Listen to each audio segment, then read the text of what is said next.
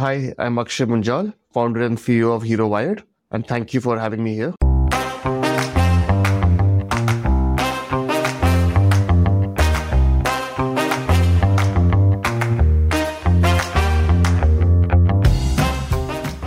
Hero is a household name in India, mostly known as the world's largest bike manufacturer from India.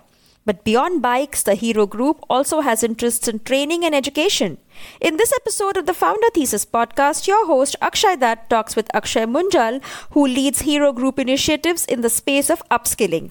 Akshay Munjal shares his first-hand experience of watching the Hero Group founder Brijmohan Lall Munjal building up Hero into a truly remarkable business. He shares his personal journey of first running the corporate training venture Hero MindMine, and then setting up the BML Munjal University and finally creating Hero Vired as an edtech platform to train the youth on next generation skills at scale. Despite his background, Akshay remains grounded with his focus on creating solutions for large scale impact and shares his insights from building both an edtech and a traditional educational institute.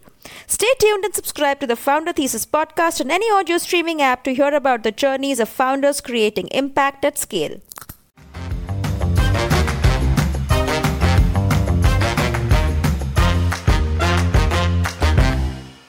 I actually grew up in a small town called Ludhiana. Actually, the genesis of Ludhiana is after the partition, the family moved from Pakistan and they settled in Ludhiana, which is a model town, which was essentially a refugee colony. So uh, you are the grandson of uh, Brijmohan Munjal. Correct. When my grandfather was alive, while we all knew and we all respected him for what he was, but now that he's no more, we just think back of those small stories, instances. With him and his whole philosophy in life was whatever you did yesterday, you have to do better today. And there's a story I asked him that when you were setting up Hero Cycle or that time Hero Honda, which is now Hero Motocorp, what was your aspiration and dream? Did you ever think that you want to be- make the world's biggest cycle company or the world's largest manufacture- motorcycle manufacturer? And his answer was very interesting. He's saying, when we started making cycles, it was all about survival. When we shifted from Pakistan, we didn't know anything else to do.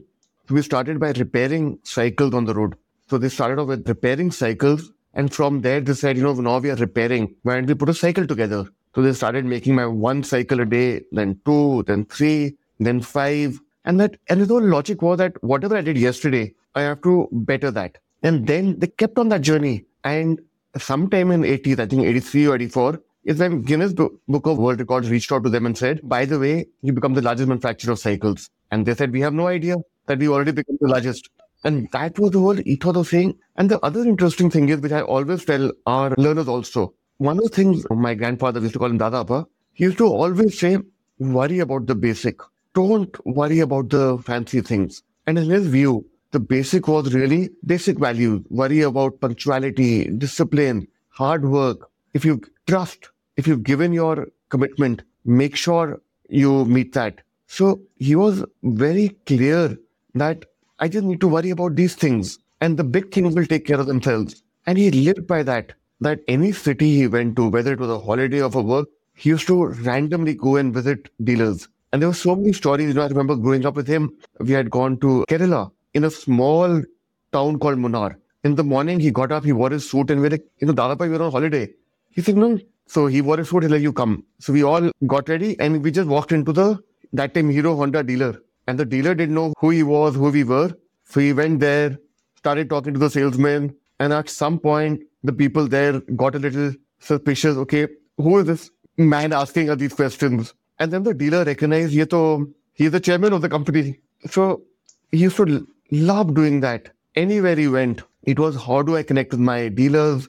Even in the showroom, he used to randomly talk to the potential customers. So there was so much to learn from him. He had his ear to the ground, which would have allowed him to continuously make the product more in tune with what a customer wants. Till his last day, till he was, he went to work till he was 92, 93 years. Till that day, all consumer complaints that used to come to him. So every complaint at uh, Hero Moto used to go to his desk. He used to read it.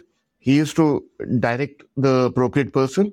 And then he used to chase. I sent this letter. Is it done or not? So that is one of the things where he took it as his primary role. What the customer is saying, and if any dealer ever came to Delhi or Ludhiana it was fixed. No matter whether you're a big dealer, small dealer, you will be invited for lunch at home, for lunch or dinner. It was no matter who you were. And the way this used to roll out the red carpet, it was whether you're the prime minister or the president or you're the smallest dealer Hero had. The same level of attention and love and respect was given. What was your ambition growing up? Did you see yourself joining Hero Motors or what were your inclinations like? Uh, tell you the truth, I used to love history. My ambition in life growing up was I want to play tennis and I want to be a historian. And I used to love these two, but uh, of course I couldn't follow either becoming a historian, but I still play tennis. I studied finance in my undergrad, postgrad, and more of destiny that I landed up in education. If you asked me like 15 years ago, 20 years ago,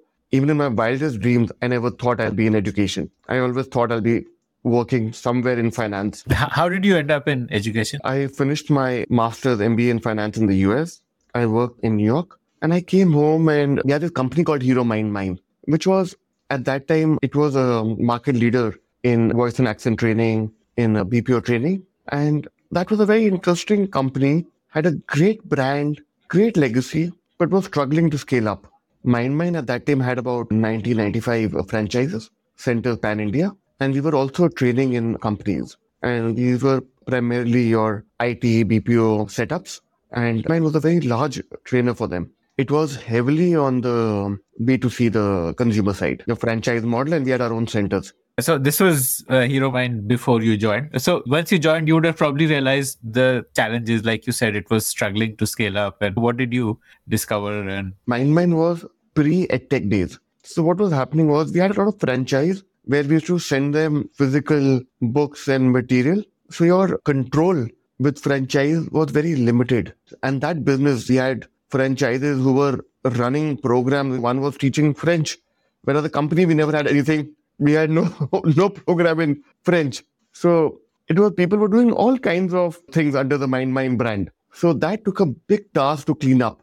That how do we focus on the core? So from the franchise business, we started focusing a lot on the B2B. Because in B2B, there was a big requirement for what you do, sales training, customer service, communication. There's a large requirement there.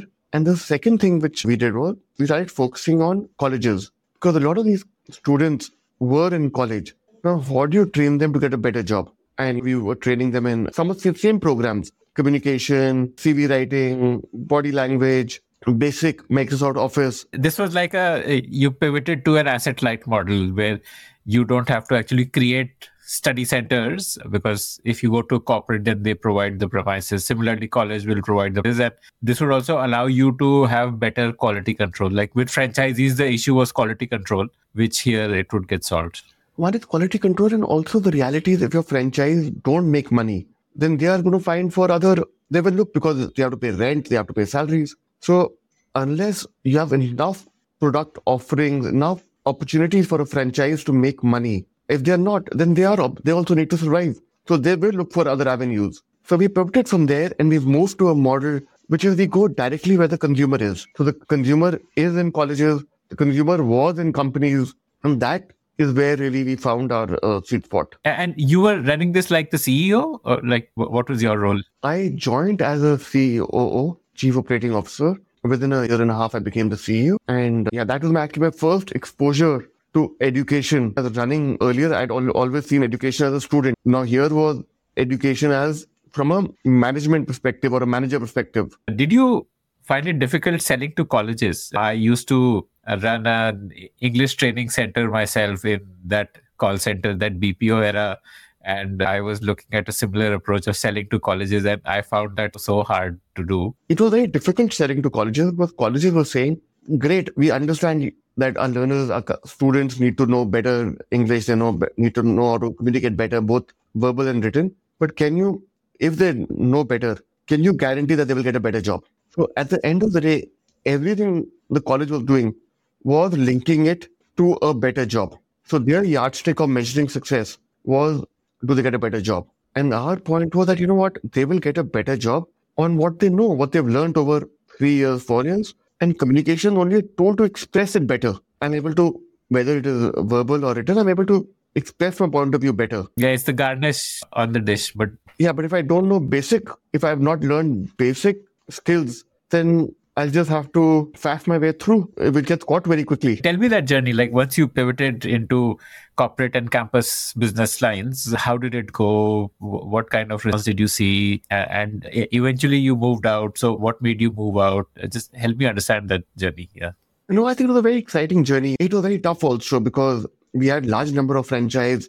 How do we settle with each one? How do we reconcile? How do we scale down? How do we only cherry pick the franchises who are working, the ones who are not working? How do we close it in an amicable manner? So it was a very, very difficult journey at that stage because there was a lot of franchise, people had invested a lot. While the B2B and the B2I journey was relatively easier at that stage, a lot of companies were scaling up. And where MindMine found its sweet spot was really behavioral training at an entry level. And that's really where, if you look at an organization, that's where the m- most number of people are. So we used to do a lot of training for large OEMs, either training their workforce, training the dealers service. Anytime a new vehicle is launched, how do you train the dealers and their salesmen? So that's really where we became very strong. And we were working with large number of OEMs because they could deploy, we could do the training pan India. So we were doing that. And in the B2I space, we started working with a lot of colleges and a lot of colleges found value in it because we used to really go and say, we will go in, let's do a baseline where your students are, where are the gaps, and then go teach them accordingly. And we should train them in how do you write a CV, how do you give an interview, how do you communicate better, and also some basic skills which you will need. How do you use Excel? How do you use PowerPoint? So that was a very interesting journey. And eventually you moved out. So what, what made you move out? Did you feel that the business does not have legs or? It's a great question. The reason I started even thinking of moving out was there was a recession which hit. And in recession, the first thing which get cut is training. So a lot of the B2B business was slashed. And also with colleges, because the recession hit, companies are not hiring as much. So your college uh, students are not getting placed. And then the college says, why do I need to spend more time, effort training my students? If you're not able to place them better. And that's really when it struck me that training is very cyclical. When things are good, everything is good. When things turn bad, this is the first thing which is slashed. I would rather focus on something where companies find value irrespective of the economic cycle. And the second thing was when we were training in the B2I segment, is really when I got a ringside view of what is happening in the Indian education sector. And we were primarily training tier two, tier three, tier four colleges. And BTech, MBA, these kind of courses. BTech, MBA, BBA. And we were training for these colleges. And that's really where I got a ringside view of how large the potential is. We talk about demographic dividend in India. If we don't train our young college going students and though we don't train them well that they get meaningful jobs, the demographic dividend will turn into a demographic nightmare very quickly. And a country of India's size and scale needs many good institutions. And at that time, very excited that can we set up a university which will be a role model for others. Because India already today has more than 1,000 plus universities, has more than 80, 90,000 colleges which are approved. And there are large number which are unapproved, unapproved, sorry. So no one university or no 10 universities or no 10 colleges will change. But how do you become that aspirational university which others want to follow and start start causing a chain reaction for the better. And we've seen that happen since private universities started coming into India when government really allowed private universities in 2008. We've seen how, and I think overall, the quality of higher education in India is moving up. I remember when we set up the university named after my grandfather. This you're talking of uh, BL Munjal University. Yes, BML Munjal University.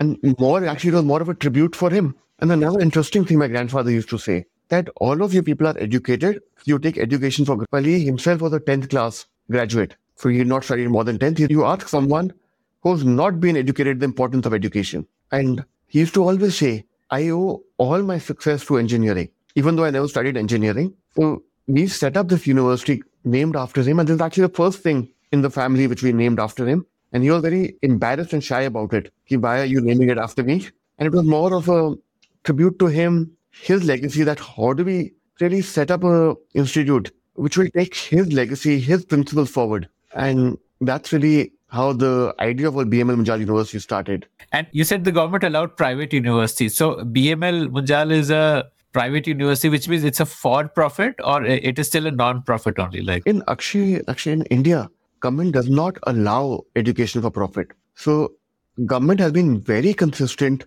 over the last 50 years that education in India will not, not, will not be for profit. And they've taken the same consistent view throughout.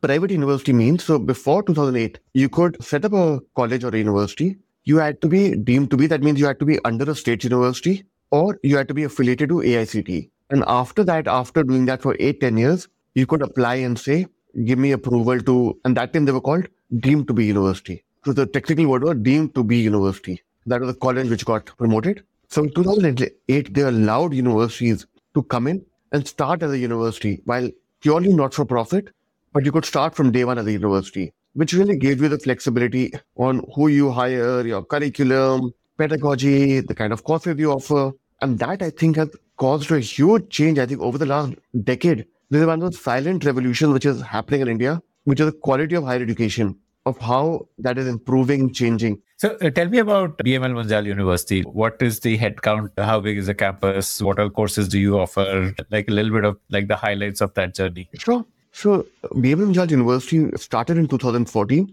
and it started with really three basic principles that, and the first one was how do you make learning fun? You look at learning has got associated with this whole serious something which is, you know, fun is separate, learning is separate. But if you incorporate the fun element, you incorporate and learn by doing. The best way of learning is by learning when you don't even know you're learning, is by learn by doing, learn when you're having fun. So, how do you make learning practical? And the second component we looked at was how do you blur the boundary between education? Today, it's very straight jacketed. If you do engineering, you'll only study engineering. You do management, you'll only study management. You do law, you'll only study law. But as a human being, I want to, you want to be a, you want to know a lot more than just your discipline if I'm running a company, uh, it could be a problem which is a management, a finance problem, could be an engineering problem, could be a combination of two. Problems in life don't come labeled as such. If you're an engineer, you need to know how to communicate better.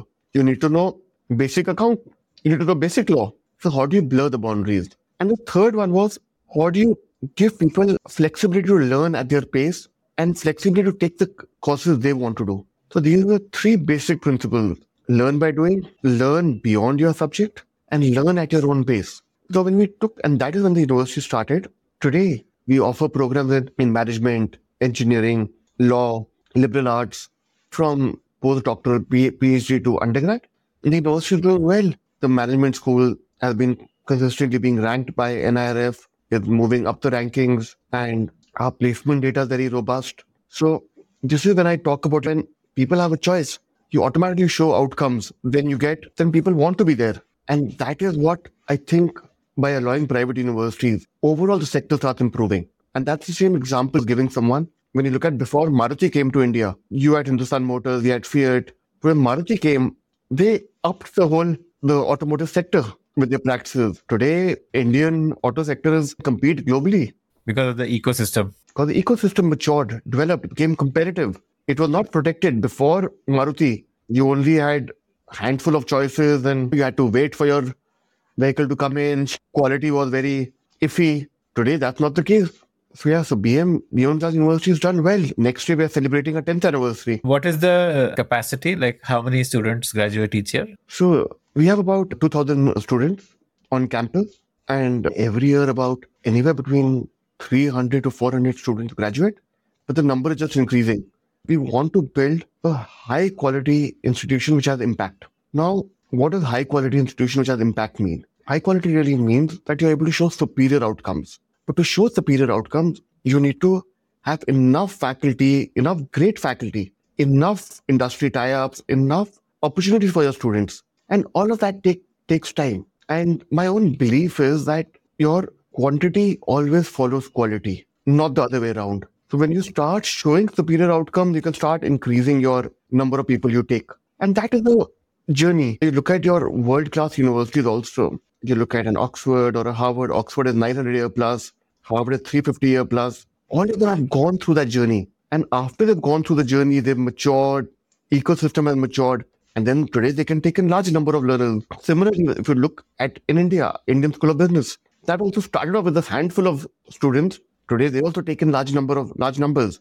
but the institute has to mature. And there are different segments. Not every student is going to get a 90% plus, not everyone get an 80% plus or whatnot. So within education also, there are different players catering to a different customer and each segment has a different need. Somebody who's going to get a 99.99% will want to go to IIT. Somebody who's got a 60% will choose something else. So you've got to, which segment are you playing for? And are you meeting their expectation? And then you start moving up slowly. Got it. Okay. Okay. What led to the birth of Hero Vired? There were two things. Way back in 2018, we had our office in uh, Delhi, very close to the district court. This was the office of the university. The university, correct. I was that time fully involved in the university. University was like a baby to me. My first child in the university are one year apart. And there's a very funny story. I had gone to a doctor and he was talking about the university. And then after two minutes, he asked me, How many kids do you have? And I said, 1200. And the doctor dropped the thing. He's like, What? and he's like, How many children do you have? Oh, I think me, I have, I only have two children. But in my mind, it was how many children you had were how many larger than the student, well, how many students we had in the university. And one, one day in 2018, I was driving back home. Somebody had put up these posters in both English and Hindi, and I have still a picture of those, which said wanted graduate engineers to drive luxury cars. And they had put up in English, Hindi, they had given various phone numbers. That I found it very troublesome. Because I had been in education by then, was also running a university which had engineering. And then I was talking to somebody, and the person made a comment to me. He's like, why are you getting so troubled? He's like, next time, anytime you order on Amazon or Flipkart or you order on Zomato or Swiggy, why don't you ask the delivery boy how much he or she has studied? And there's a very high probability person will be a graduate. First, I found that very disturbing. I was like, what do you mean? He's like, no, just try it. I said, okay, I mean, if you're saying it, I'll try it. It was actually true. In my own, whatever survey, little survey I did, 30 to 40% people were actually graduates. And that was very troublesome. Back in 2018, I was like, looking, what can we do? There were many, should we expand more programs in the university? Should we take in more people? Should we do something different? But in the university, if you took in more people, how do you ensure quality? Because you need that many good, high quality faculty. You need that many companies. You need that whole process system. And at that price point, because to run a high quality institute without any government funding is very capital intensive. And I'm sure you've read, like even government has often quoted the figure. If they remove the subsidy at IITs, the fees would be more than four or five lakh a year to provide that quality of education. So for us, without the subsidy, how do you provide that quality of education and to a large number? And that's the time of thinking, and that 2018 19. Why can't we offer something which is virtual? Because in virtual, you are able to, people don't need to come to one place. They can be wherever they are, they can be home. And how can you more scalable? More scalable. How can you offer them skills, high end skills, which are ex- extremely job focused? And that was really the birth of Hero Vired. Vired means virtual education. And it was a, and, and the interesting thing that we did was in 2018-19, we mapped out which are the high growth skills which have huge demand and are expected to grow over the next five, 10 years. So that is a filter we applied. So A, salary should be attractive, demand should outstrip supply, and this scenario should be there even five years from today. And that's how we came to set of courses today, which we offer in Hero Vired, where whether you look at courses like data science, full stack, DevOps cloud, fintech, huge demand from industry, where industry demand today outstrips the supply. And that was really the birth of Vired. And then the second thing was, while you've got Indian universities, you how do you get world-class education in India? Even if you take the Maruti example I was giving, imagine if you ever had a Harvard or a MIT or a, in India, imagine what chain reaction they will they will start. That high quality education, their faculty, the system processes they use, how they do research. How do you take that? How do you start that revolution? That overall quality of the, sector goes up. So that was the two thoughts. So we took really high quality content available from our collaborating institutions like MIT, INSEAD, and the offer which are extremely in demand, job linked and in demand. So we took these two principles, and then that's already why Hero it started. So, what was that the journey of launching your first course? Did you start by first finding a collaboration, and how did you sell the course? And help me understand that launch journey. It's very interesting. You know, it's a very different mindset. Because before Vired, I had done a university, set up a university which was a brick and mortar, and before that was Hero Mind Mind. Vired was very different because when we were setting it up, COVID hit. Just when we were initial p- thoughts, the plans were getting ready, COVID hit in March 2020. So we had to move everything virtually.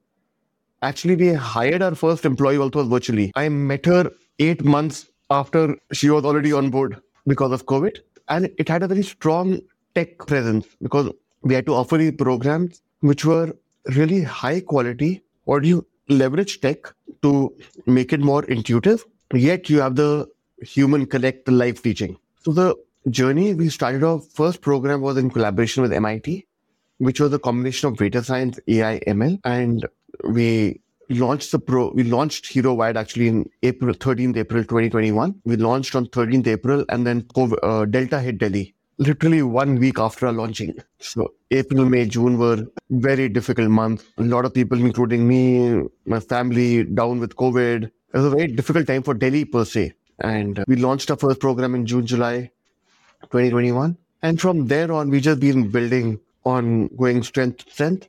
From one program, today we have more than 14 programs. We cover a wide range, wide array of courses, not just we do tech, data science, management, and we have another interesting bucket called Future Tech. In Future Tech, we offer programs in gaming, and we've got some other very interesting cutting edge programs which we're going to launch in another two or three weeks in that bucket, which are absolutely unique programs which nobody else in the country is offering. I want to zoom into that first course with MIT. What, in such a case, you would be paying some sort of a royalty to MIT for using their curriculum and brand. That would be the like a revenue share or something like that. That would be the arrangement. So with MIT, it's a very interesting arrangement where MIT's got the content developed and they give certification. So MIT's certification is recognized by MIT and MIT's partner institutions globally. So you could be sitting in India, getting MIT credits, and Uh, which you could transfer to MIT and MIT partner institutions. So there was a way, and the way we were teaching, which was completely live teaching, we had live industry practitioners who were teaching you. So you could take our courses, take the credits from MIT, and transfer to wherever you wanted to go. So that was a very interesting journey because at that stage,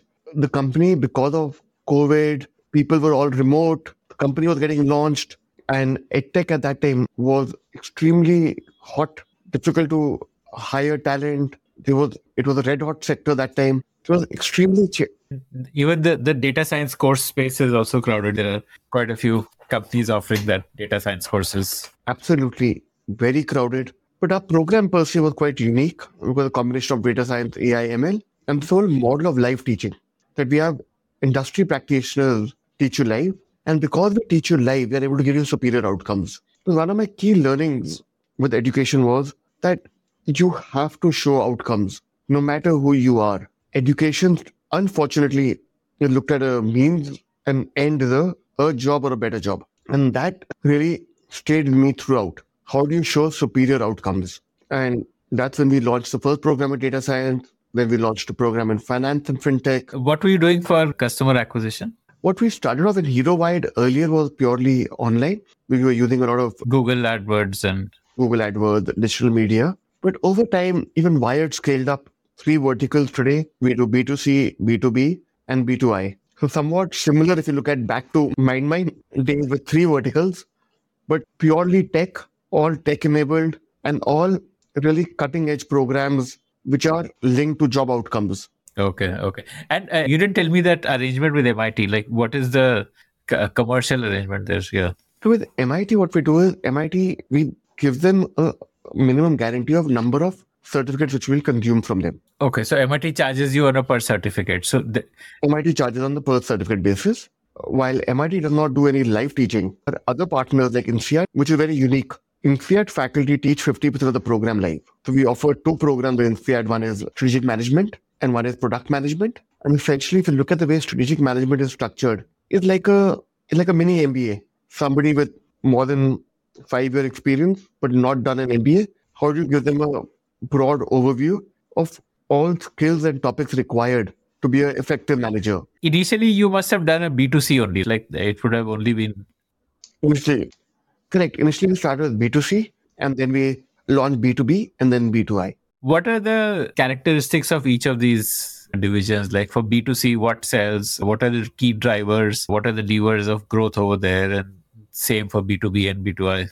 So to us, B2C, it is very important that you bring your CAC down. Otherwise, there are lots of these tech enabled businesses which are just blowing up money to acquire customers. And we've seen that kind of money just being blown up and the people are not getting, and if you're not able to show outcome, they're not able to stabilize your cost, you will have a tough time surviving. So for us, it was very important that our CAC, customer acquisition cost, is below 30%. And the only way of bringing it below 30% is A, having a lot of organic traffic, having a lot of content out there which is appealing to people. Two, over time, having a lot more referrals. There's nothing better than positive word of mouth.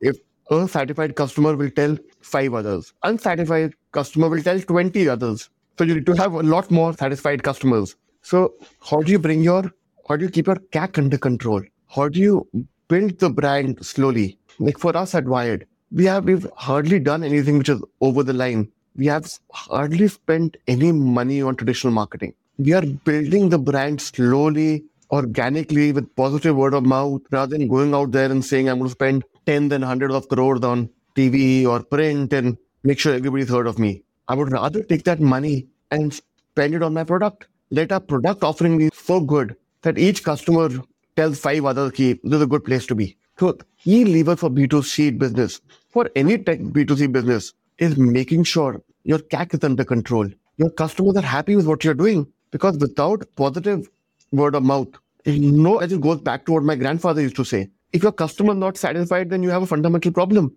That no matter how much money you spend or how much new customers you get, it is not going to work. You said organic traffic for reducing CAC. So that means what? Like video, like building YouTube channels, or what is it? A lot of YouTube channel, putting free content out there, participating in forums where customers are. Tell me about uh, B2B then. Like, how did you start B2B? So when we had B2C, we were doing all of these programs, whether in data science or full stack or DevOps cloud. We started getting a lot of inbound interest from B2B that, you know what, when we hire engineers, we hire a large number of people. Each one in an interview, we spend two or three or five hours. Only that much we know of an interview. But when we hire them is when you get to realize how good, bad they really are or how much they know they don't know. So what we started doing was that when you hire people, we started doing a baseline. We went to the company and started telling the company, like we have a lot of work with Ola, that you tell us what is important for you, what are skills you feel the people you've recruited should have. So then we did a baseline that you've hired X number of people. Here is the baseline assessment of where they are, where each person is. And then how do you bring them to a acceptable level? Because for a company, while I may have hired you, you may claim or say, I know these XYZ programming languages, but can I actually deploy you and can you actually start working on it from day one? Or I deploy you and I figure out after three, four months that what you said you really don't know as much as you claimed. So how do you do that from day one so that you suddenly that you then have a baseline and when people finish the program, they're all at a somewhat similar level. So we started doing that. So this was a paid service, like the this essentially assessment that you started with, like assessment followed by the training. So assessment is not a core business. Training is our core business. So assessment was like a free service to sell the paid core business of training. Okay. Some cases companies even paid for it. Some cases we very did a very detailed assessment. And other time companies, some companies use legacy technologies. Someone working on .NET today or PHP. Today colleges don't teach .NET or PHP, but their systems are running on that. When they hire these people, how do we train them on these skills so that they can be useful for the company? Because uh, the way I look at it, for every company, unless you're a training company, training is your business. For most companies, training is not your core business. So you focus on your core business. Let others do what they're good at, and you measure them on the outcome. And what is your target in businesses? Like, because, you know, business can be a startup which has 100 employees, or it can be a company like Maruti, which has tens of thousands. So, what kind of companies do you target? What we really find is two age com- two types of companies that we get a lot of traction. One is the new age unicorns, unicorns who've grown rapidly over the last few years, but now are really spending, investing heavily on the quality of people. So that's a very good target segment for us. And the second is legacy companies, strong brand, strong systems, but not able to hire the kind of talent because people don't use those legacy technologies anymore. Your solution comes in after hiring, or do you also aid in the hiring process itself? No, that's a very interesting question. So when we started doing in B2C, then we also started going to colleges. And then you know what? We'll train your students while they are in final year. We'll train them so they get a better job. From when we were doing these two, then we went to companies.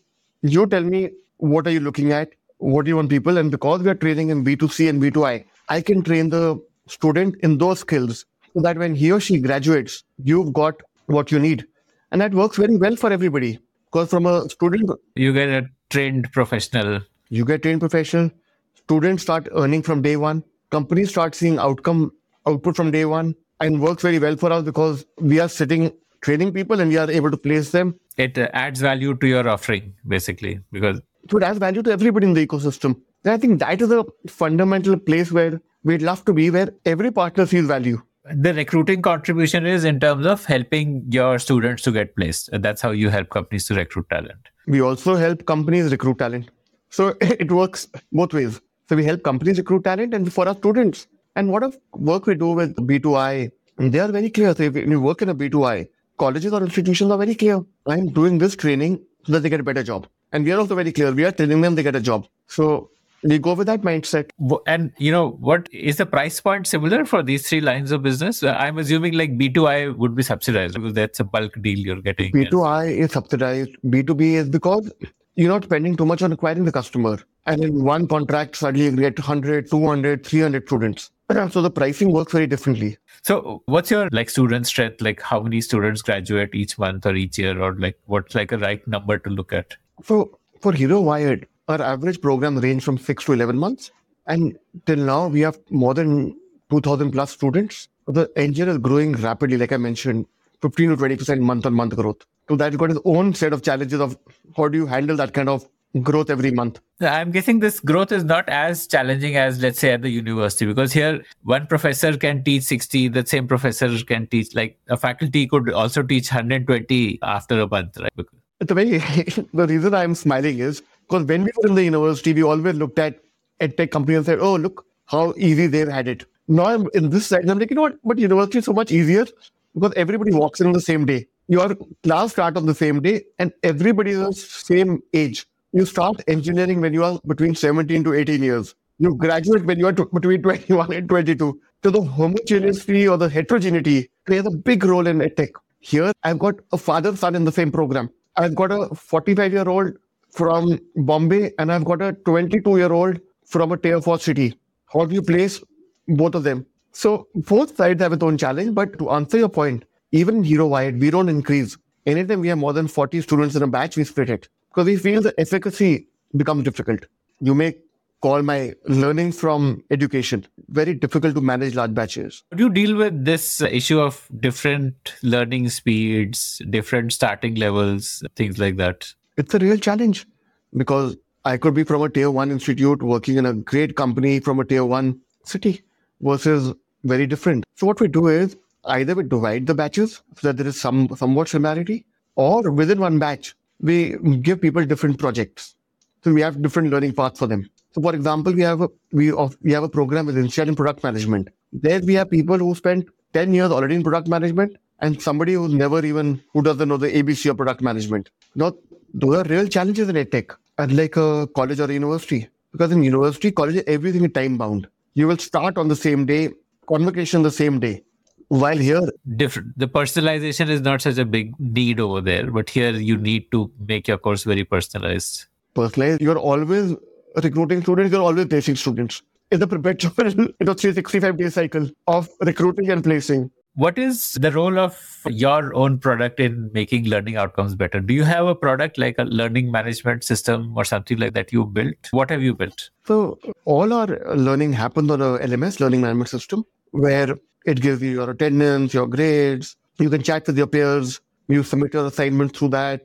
Everything happens. Yeah, and this you built from scratch or you like? No, what we did was we took a Moodle solution where somebody had some customized it somewhat so we bought that and then fully customized and on top. And for me, we call it VLearn or LMS. It is always a journey. I don't think at any point we will say our LMS is done. Even today, whenever I review with the team, there are 20 more things we like to do with it. And I'm sure even after a year, there'll be 20 more things we want to do with it. Because I think in education, if you look at fundamentally, education has not evolved the way other industries have evolved. And I'll qualify that comment. Oxford started this model of having one teacher or one faculty, you know, what Oxford called one sage on stage, and you have 60 students all learning the same thing at the same time. The, the superstar faculty. Superstar learning the same thing, same time, all being checked, all being assessed all the same way. That model was started by Oxford. Before that, you had the Gurukul system, which was a lot more personalized. The guru was responsible for your overall well being, not just education. So when the Oxford model came in, everything was standardized. And that was the need of the hour. That, you know what, let's standardize everything. Now, from then on, if you look at even today, in a traditional classroom, you have a faculty on stage or in class. Every student learn the same thing, will be assessed the same way, will be taught the same way. Two people are identical. I may respond more to learning by rote. You may respond more to learn by doing. You may be better at giving practical exams. I may be better by giving written exams. You may have a certain learning preference. I may have a very different learning preference. So to me, education will be the next big revolution where I think the next 20 years, and I'm willing to stick my neck out there and say, how we teach today in school, colleges, or online, what we teach in the next 20 years will be absolutely different. So, what's the uh, customer journey like? Say a student fills up an inquiry form, then what happens? Moment customer fills up an inquiry form, our target is to immediately reach out to them that you filled out an inquiry form.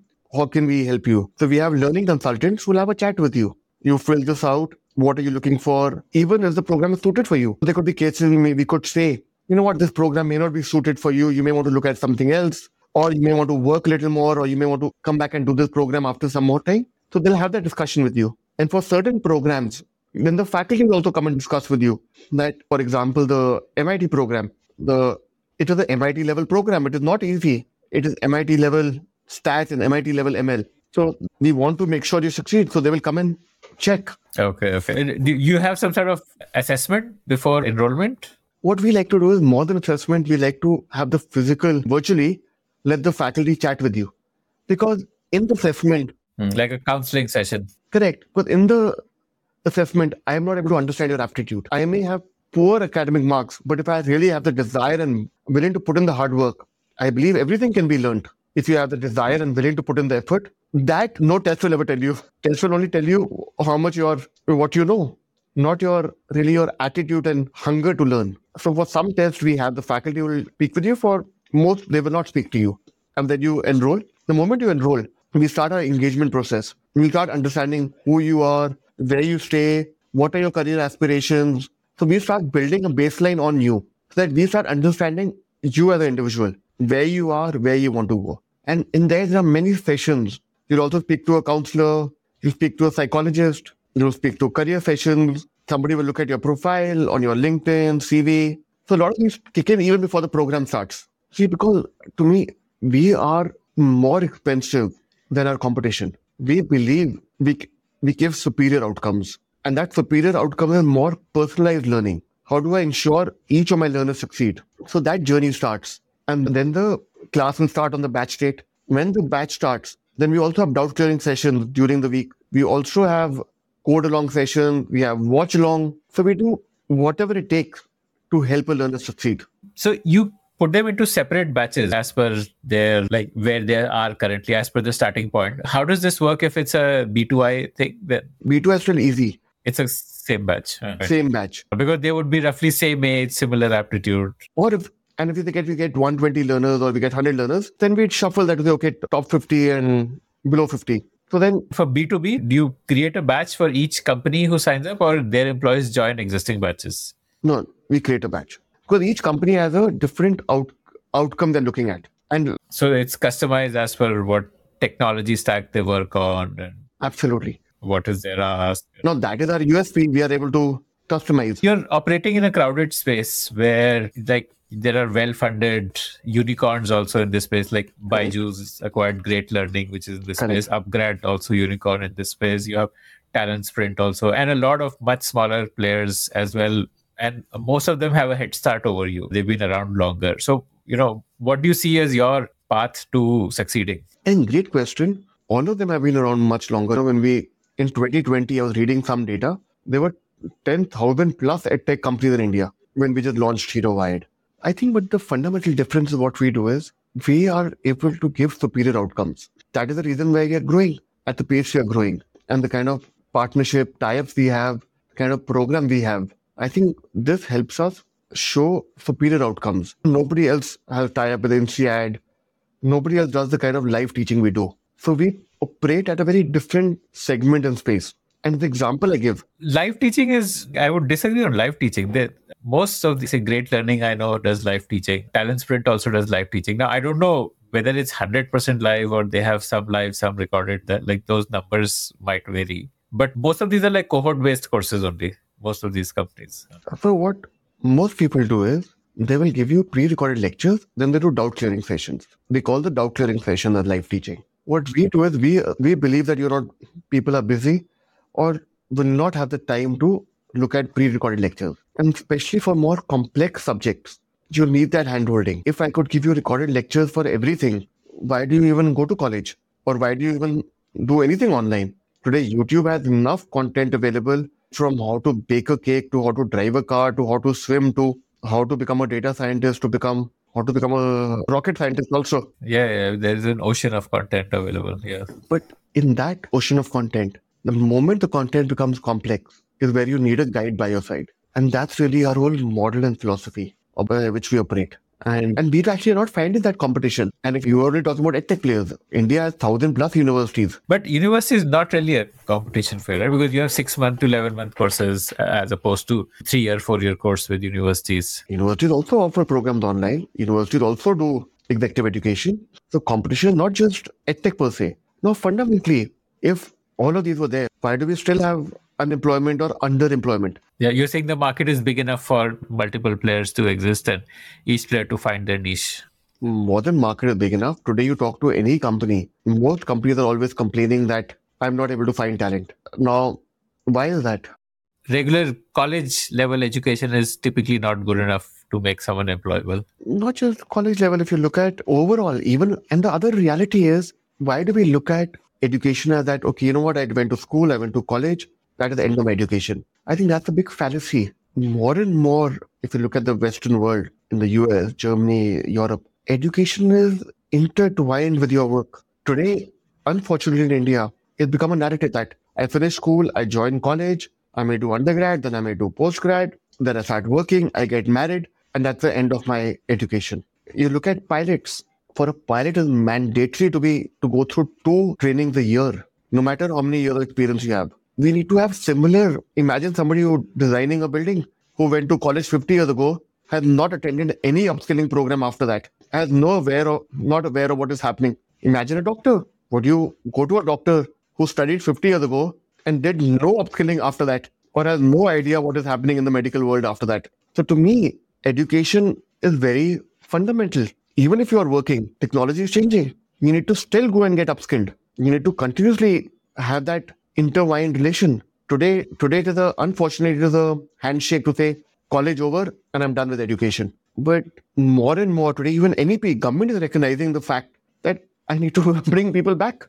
I need to upskill them. Technology is changing rapidly. Skills are changing rapidly. Ten years ago, who thought of drones? Who thought of EVs? Today, it's a really it's a live question. How do you handle law if a EV self-driving car bangs into somebody? Whose liability is? Is it the manufacturer or the owner? So everybody is grappling with these kind of questions. Today, if a drone does something, whose liability is it? So the way things are moving, I think we need to really come out of the whole mindset of saying that education is a way of life. And one of the questions I learned in the US, even if you're an 80, 80 year old, they have hobbies and they're still learning. In my college, I used to play tennis and there was this a lady who was 80 year old learning tennis at the same time in the court next to me. And I used to come back and tell my mom, Uh, like, mom, look at that, that age also. They are open to learning something new or following their hobbies and passion. Why is that in India, we look down upon hobbies and passion and learning something new. Okay, got it. Revenue wise, what is your what do you estimate you'll close current year at revenue wise, or what is your ARR or something like that? If you can share some numbers on that. I can share. So last year, what we did, this year we're doing 5x of that. And our ARR would be 150 crore plus. And by next year, we expect to do 2 to 3x of that. That automatically puts us in the top five in India in EdTech. You know, in Hero MindMine, you told me that you discovered that it was a cyclical business. Doesn't that concern you here? Because it's the same business. Not at all. Now think of it like this. here we are doing high end skills. Moment there's a recession, people come in, they want to do the skill which will get them jobs. So in here, opposite works. And even when things are booming, then people hire, companies hire large numbers. They want to standardize who they've hired. So here it works both sides. And that brings us to the end of this conversation. I want to ask you for a favor now. Did you like listening to the show? I'd love to hear your feedback about it. Do you have your own startup ideas? I'd love to hear them. Do you have questions for any of the guests that you heard about in this show? I'd love to get your questions and pass them on to the guests. Write to me at ad at thepodium.in. That's ad at thepodium dot in.